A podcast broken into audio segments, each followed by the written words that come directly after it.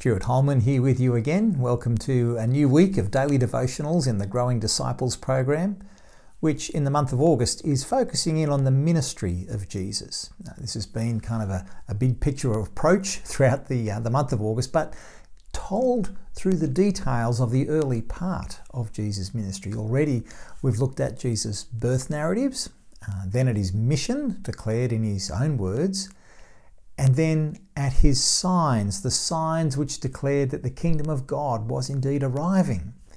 This week we're diving back into the Gospel of Luke, and we're diving in at the turning point of Jesus' public ministry. Now, turning points always matter in every movie and every narrative we've ever read, but I think none more so than in the Synoptic Gospels of Matthew, Mark, and Luke. John's Gospel, of course, has a very different structure, which we hinted at last week, but these other three Gospels, the Synoptic Gospels, share a very similar structure, which sounds like this.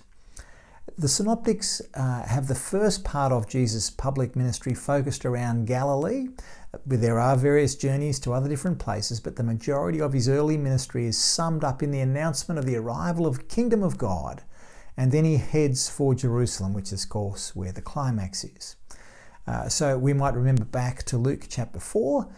Jesus was not really about cultivating popularity in a particular town or location. Rather, he was all about getting about, getting around. At daybreak, Jesus went out to a solitary place. The people were looking for him, and when they came to where he was, they tried to keep him from leaving them. But he said, "I must proclaim the good news of the kingdom of God to the other towns also, because that is why I was sent." So Jesus' priority in the first part of his ministry was proclaiming the good news of the kingdom all about in the northern regions of Israel. This proclamation was always paired with miracles and signs, a practical demonstration and I guess a verification of the arrival of the kingdom of God. God really was beginning to rule the lives of men and women in a new way. It was as though the new creation was breaking in ahead of time.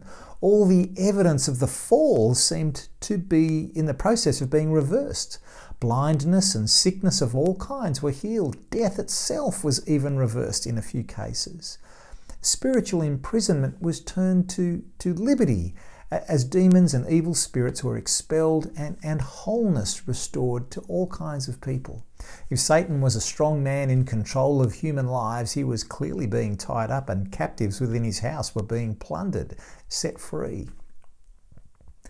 And because the kingdom of God was now on the march in this new way, the appropriate thing to do was to repent.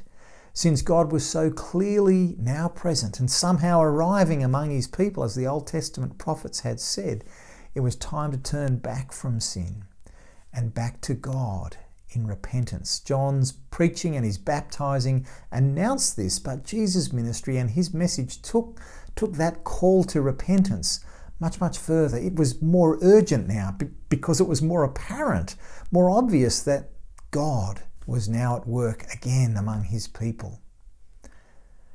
So Jesus' signs and his miracles were integral to his message in the first phase of his ministry, even as he moved from town to town to town. Luke's gospel actually describes the day-by-day experience of Jesus and his community in this way. After this, Jesus travelled from one town and village to another, proclaiming the good news of the kingdom of God. The 12 were with him, and also some women who had been cured of evil spirits and diseases. Mary, called Magdalene, from whom 7 demons had come out. Joanna, the wife of Chuza, the manager of Herod's household.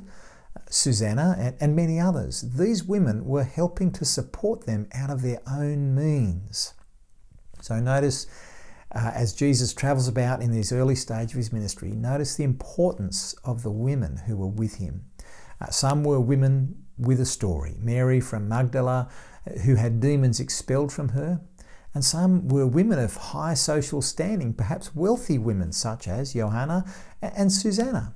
Their role, well, it seems to have been that of financial and practical support for Jesus and his closest followers. In addition, I think, to their own discipleship and learning, they were clearly women of substance and courage, held in esteem among the Jesus community. And so the life and ministry of Jesus is characterized as a kind of caravan of people moving from town to town around the northern parts of old Israel, around all the areas, all the highways and byways, all of the traditional tribal areas of Israel, and whoever lives there now hearing the message that the kingdom of God is arriving. In response to this message, Jesus calls people to repent of their sins, to turn to God and follow him, as we've said. And so as this ministry in Galilee among both Jews and Gentiles is building to a climax, Jesus turns his attention now to the band of followers who are gathered around him. In Luke chapter 9, as this turning point begins to take place, we read this encounter. Once, when Jesus was praying in private and his disciples were with him, he asked them, "Who do the crowds say I am?" They replied, "Some say John the Baptist, others say Elijah, and still others that one of the prophets of long ago has come back to life." "But what about you?" he asked. "Who do you say I am?" Peter answered, "God's Messiah." Jesus strictly warned them not to tell this to anyone, and he said, "The Son of Man must suffer many things and be rejected by the elders, the chief priests and the teachers of the law, and he must be killed and on the third day be raised to life." Then he said to them all, "Whoever wants to be my disciple must deny themselves and take up their cross daily and follow me. For whoever wants to save their life will lose it, but whoever loses their life for me will save it. What good is it for someone to gain the whole world and yet lose or forfeit their very self? Whoever is ashamed of me and my words, the Son of Man will be ashamed of them when he comes in his glory and in the glory of the Father and of the holy angels. Truly I tell you, some who are standing here will not taste death before they see the kingdom of God." There's so much could be said about this passage, and today I'm going to leave most of it unsaid. But please take some time to reflect on it further yourself today. I'd like to draw our attention to just this one thing. The confession that Jesus is God's Messiah leads inexorably to the call to deny self, take up our cross daily and to follow Jesus as his disciple. If we conclude that Jesus really is who he claims to be, if we observe in his preaching and his ministry that God really is at work installing Jesus as King of his kingdom on earth, if the rule of God is expressed in Jesus, if we think he's the Messiah, then we must follow. In Jesus' words, this is an imperative, it's a must with, as we shall see later, there are no ifs or buts or wait until. When Peter confesses that Jesus is the Messiah, Jesus immediately calls for discipleship. Now, what does that involve? It involves self-denial. My agenda, my needs and my wants are overtaken by the importance of being Jesus' disciple. This self-denial results in something Jesus calls taking up our cross daily. When we hear that expression, we tend to kind of domesticate it. In our world, taking up our cross means something like bearing the burdens and hardship of life in an uncomplaining way. Just get on with life. Press on through the hard bits, carry your burdens and push on through. But it doesn't at all sum up what Jesus' first disciples heard. The only people who took up their cross in Jesus' day were prisoners condemned to execution. They were forced by the Romans to carry the crossbeam of their crucifixion to the place where they would be impaled on it and hung up until they died. To be carrying a cross meant that you were a dead man walking. Your life was as good as over. So when Jesus calls his disciples to deny themselves, he means that our lives, lived on our terms, for our goals, for our plans and happiness and satisfaction, those lives are as good as over.